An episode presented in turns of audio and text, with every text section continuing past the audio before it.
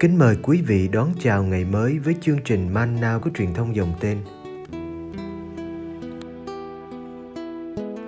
Chương trình hôm nay gồm có những mục sau. Trước hết là lời Chúa và suy niệm. Kế đến là hạnh các thánh. Bây giờ kính mời quý vị cùng theo dõi chương trình.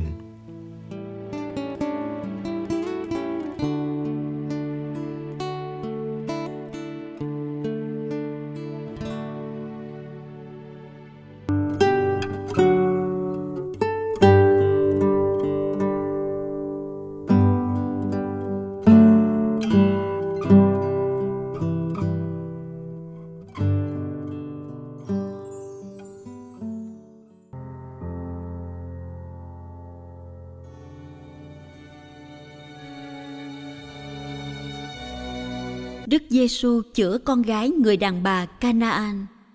Matthew chương 15 từ câu 21 đến câu 28.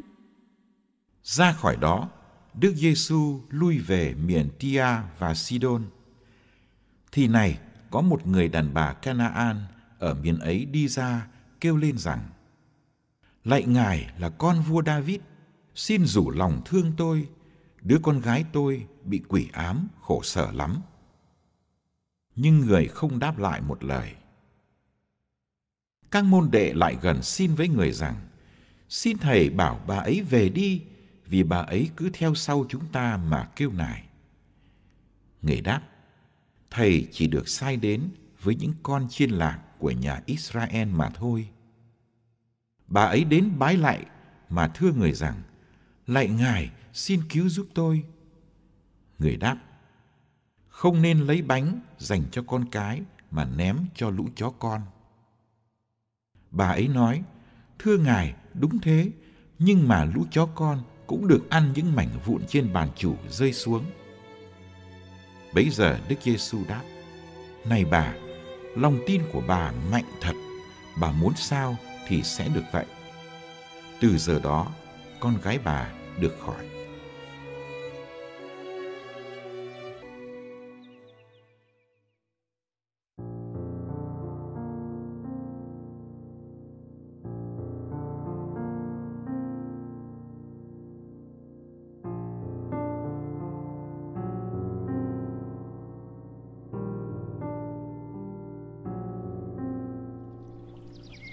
Phụ nữ dân ngoại là mẫu mực của những ai cầu xin. Bà là một người mẹ, có một cô con gái bị quỷ ám. Quỷ hành hạ cô này một cách khủng khiếp, khiến trái tim của người mẹ nhói đau, nhưng bất lực. Chúng ta không rõ tại sao bà lại quen biết đức giêsu và tin ngài là đấng Messiah có quyền năng trừ quỷ khi thấy Đức Giêsu, bà mừng quá, chỉ la thật to để Ngài chú ý. Xin thương xót tôi. Bà xin Ngài thương xót một người mẹ đang đau khổ vì con. Đức Giêsu xem ra không màng đến tiếng kêu của bà. Ngài thinh lặng, chẳng nói một lời đáp lại.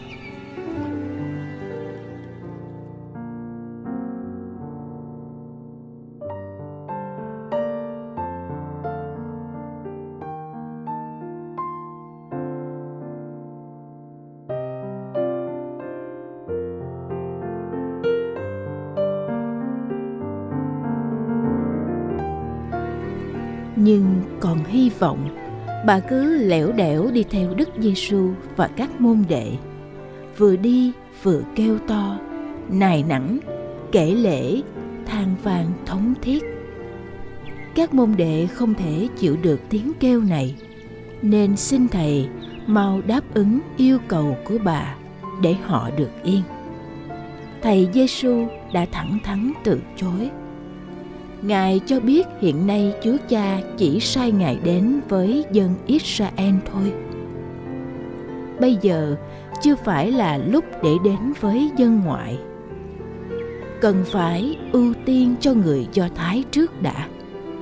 Chính Ngài đã từng nhắc nhở các môn đệ như vậy.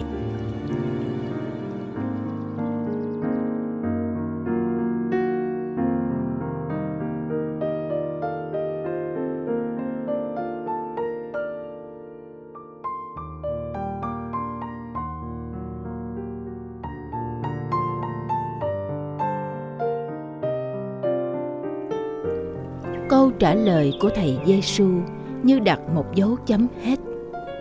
Các môn đệ hiểu là họ không thể làm thầy đổi ý, vì thầy chỉ làm điều thầy tin là ý muốn của cha.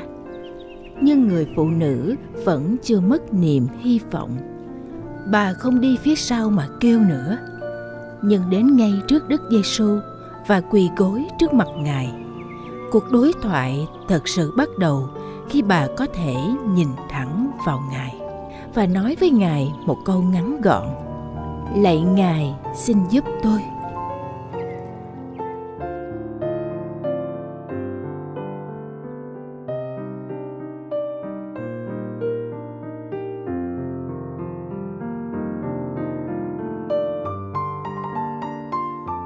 Câu trả lời của thầy Giêsu như dập tắt mọi hy vọng còn lại. Một câu từ chối lạnh lùng, dứt khoát và có thể gây tổn thương. Không nên lấy bánh của con cái mà ném cho chó con. Phúc lành dành cho Israel. Ngài không muốn chia sẻ cho dân ngoại. Nghe câu này, người phụ nữ có thể nổi nóng và căm giận bỏ đi. Nhưng lạ thay, bà lại thấy mở ra một lối thoát bà khiêm tốn nhận mình chỉ là chó con, quanh quẩn dưới gầm bàn. Còn người do thái là con cái trong nhà, được ngồi nơi bàn của chủ. Chó con đâu dám đòi ăn bánh của con cái, nhưng ai cấm chó con được hưởng những vụn bánh rơi từ bàn. Người phụ nữ khiêm tốn cũng chỉ dám xin vụn bánh thôi. Bà chỉ cần chút vụn bánh cho cô con gái mình yêu quý.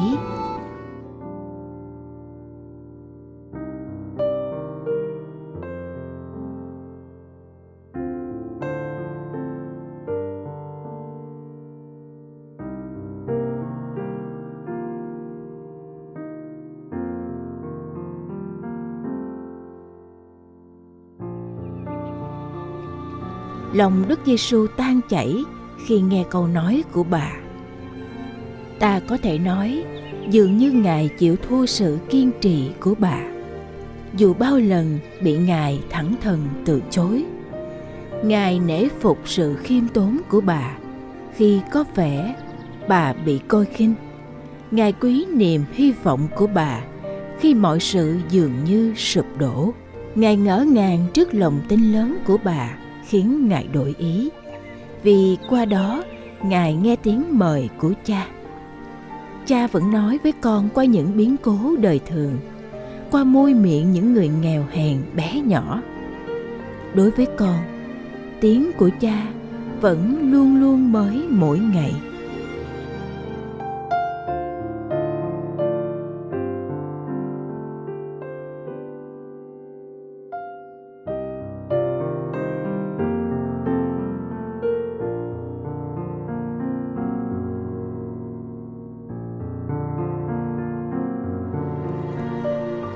Bà muốn sao thì được vậy? Từ giờ đó, con của bà được khỏi. Như thế, đức giêsu đã nhận lời bà, đã thương xót và cứu giúp bà. Ngài hiểu phía sau lòng tin khiêm hạ và kiên trì của bà là cả một tình yêu bao la của tấm lòng người mẹ. Chỉ ai yêu mới dám đi tới cùng. Bây giờ bà đã được ăn bánh, không chỉ ăn vụn bánh thôi. Bây giờ, chúng ta là dân ngoại, đã được ngồi vào bàn tiệc thánh rồi.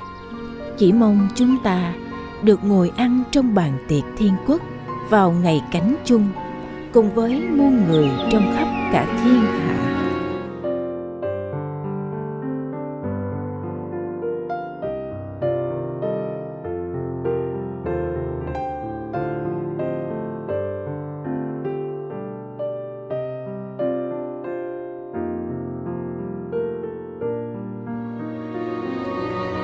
Lạy Chúa. Xin ban cho con đức tin lớn hơn hạt cải, để con làm bật rễ khỏi lòng con, những ích kỷ và khép kín. Xin cho con đức tin can đảm, để con chẳng sợ thiệt thòi khi trao hiến, chẳng sợ từ bỏ những gì con cậy dựa xưa nay xin cho con đức tin sáng suốt, để con thấy được thế giới mà mắt phạm không thấy thấy được đấng vô hình, nhưng rất gần gũi, thân thương. Thấy được đức Kitô nơi những người nghèo khổ.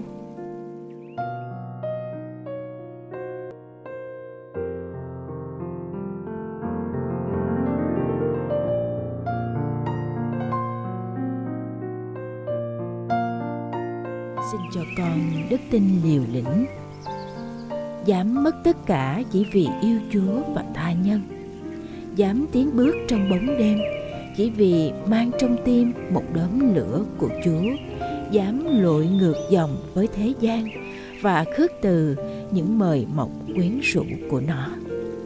Xin cho con đức tin vui tươi, hạnh phúc vì biết những gì đang chờ mình ở cuối đường. Sung sướng vì biết mình được yêu ngay giữa những sa mù của cuộc sống. Cuối cùng xin cho con đức tin cứng cáp qua những cọ sát đau thương của phận người. Để dù bao thăng trầm dâu bể, con cũng không để tàn lụi niềm tin vào thiên chúa và vào con người.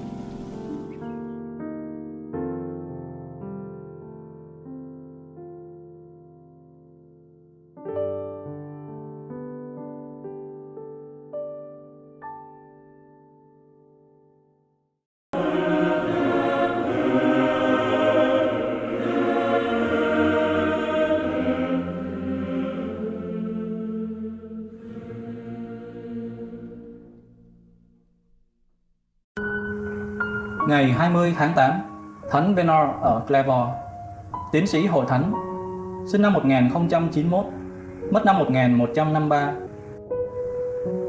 Venor sinh năm 1090 tại Fontaine-le-Dion, Burgundy, nước Pháp, trong một gia đình quý tộc. Khi 20 tuổi, Venor từ giã quê nhà ở Burgundy để gia nhập cộng đồng đan sĩ ở Sito. Năm người anh em, hai người chú của ngài và khoảng 30 người bạn theo ngài vào đan viện. Trong vòng 4 năm, một cộng đoàn đang tàn lụi đã phục hồi sinh lực, đủ để khai sinh một đan viện mới trong thung lũng Wormwood gần đó, với Bernard làm đan viện trưởng. Nhiệt huyết của người thanh niên trẻ tuổi này là một đòi hỏi thật khắt khe, nhưng đối với chính ngài hơn là người khác. Một cơn bệnh nặng đã khiến ngài kiên nhẫn hơn và thông cảm hơn. Không bao lâu, thung lũng này được gọi là Clever, thung lũng ánh sáng. Ngài có tài phân xử và cố vấn, do đó càng ngày ngày càng phải xa đan viện để giải quyết các tranh chấp đã có từ lâu trong giáo hội. Trong một vài trường hợp, hiển nhiên ngài đã dẫm chân lên một vài chức sắc khó tính ở Roma. Thánh Bernard hoàn toàn vâng phục tính cách ưu việt của tòa thánh.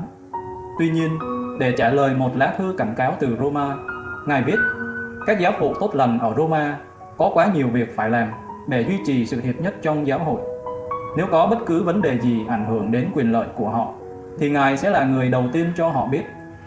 Sau đó không lâu, chính Thánh Bernard là người đã can thiệp vào một vụ ly giáo đang bùng nổ mạnh và đã đứng về phía Đức Giáo Hoàng ở Roma để chống với phe ngụy giáo hoàng. Trong cuộc thập tự chinh lần hai, tòa thánh thuyết phục được Thánh Bernard nhận làm tuyên úy cho cuộc viễn chinh này. Tài hùng biện của Ngài đã giúp thành lập một đạo quân hùng mạnh và dường như đảm bảo cho sự chiến thắng. Tuy nhiên, tiêu chuẩn của các nhà lãnh đạo quân sự thì không giống như chủ trương của Thánh Bernard và cuộc thập tự chinh đã kết thúc như một thảm họa về luân lý và quân sự. Thánh Bernard cảm thấy phần nào có trách nhiệm trong sự suy sụp của thập tự chinh. Thánh nhân qua đời ngày 20 tháng 8 năm 1153 tại đan viện Clairvaux. Thánh Bernard ở Clairvaux được Đức Giáo hoàng Alexander Đệ Tam tôn phong hiền thánh năm 1170. Đức Giáo hoàng Pio thứ 8 đã tuyên xưng Thánh Bernard ở Clairvaux là tiến sĩ hội thánh năm 1830. Trong số các thánh tích của Thánh Bernard tại đan viện Clermont, còn giữ được có một chiếc áo của Ngài. Sau khi đến thăm nước Đức trong nhiều dịp, chiếc gậy viện phụ của Ngài đã quay về đan viện hai thánh Phêrô và Phaolô ở Dendermonde bên nước Đức. Chiếc gậy trơn của Ngài ban đầu không được trang trí và trông như chiếc gậy mục đồng, nhưng từ lâu đã được lồng vào bên trong một chiếc gậy bằng kim loại quý, rất mỹ thuật. Chiếc gậy này được thiết kế kiểu Baroque, có hình thánh nhân đang quỳ trước Đức Mẹ và Chúa Hài Nhi, một hình ảnh rất quen thuộc trong lĩnh vực ảnh tượng của Thánh Bernard. theo truyền tục, những lời than thở, ôi quan thay, nhân thay, diệu thay, trinh nữ Maria đã được Thánh Bernard ứng khẩu thêm vào cuối câu kinh chào kính nữ vương. Thánh nhân đã có công phổ biến thánh thi ấy trong các cộng đoàn tu trì và các đền thánh. Năm 1220, dòng Sito đã quyết định buộc mọi phần tử trong dòng phải đọc thánh thi ấy hàng ngày. Kinh hãy nhớ, một bản kinh thánh mẫu rất được yêu chuộng, cũng được cho là của thánh Benor. Mặc dù xác quyết này thỉnh thoảng cũng bị phản đối. Lời bàn Cuộc đời thánh Benor trong giáo hội thì tốt đẹp hơn chúng ta tưởng. Các nỗ lực của Ngài tạo nên nhiều kết quả sâu rộng. Nhưng Ngài biết, các kết quả ấy chỉ sinh nhiều ích lợi qua các giờ cầu nguyện và chiêm niệm để đem đến cho Ngài sức mạnh và đường hướng khôn ngoan. Đặc điểm cuộc đời Ngài là sự sùng kính Đức Maria. Các bài giảng và văn bản của Ngài về Đức Maria vẫn còn được coi là tiêu chuẩn của thánh mẫu học ngày nay. Lời trích Khi hiểm nguy, khi do dự, khi khó khăn, hãy nghĩ đến Đức Maria. Hãy kêu cầu Đức Maria. Đừng để danh Ngài tắt ở trên môi bạn. Đừng bị đau khổ vì danh Ngài không còn trong tâm hồn bạn. Có như thế, bạn mới chắc chắn được sự trợ giúp của lời Ngài cầu bầu. Đừng sao nhãn theo bước chân Ngài. Với sự dẫn dắt của Ngài, bạn sẽ không bao giờ lạc lối. Khi cầu khẩn Ngài, bạn sẽ không bao giờ nhát đạn. Một khi có Ngài trong tâm trí, bạn sẽ không bị lừa dối. Khi được Ngài nắm tay, bạn sẽ không thể vấp ngã. Với sự phù trì của Ngài, bạn không còn gì để sợ hãi. Nếu theo Ngài, bạn sẽ không mệt mỏi. Nếu được Ngài ưu đãi, bạn sẽ đạt được mục đích.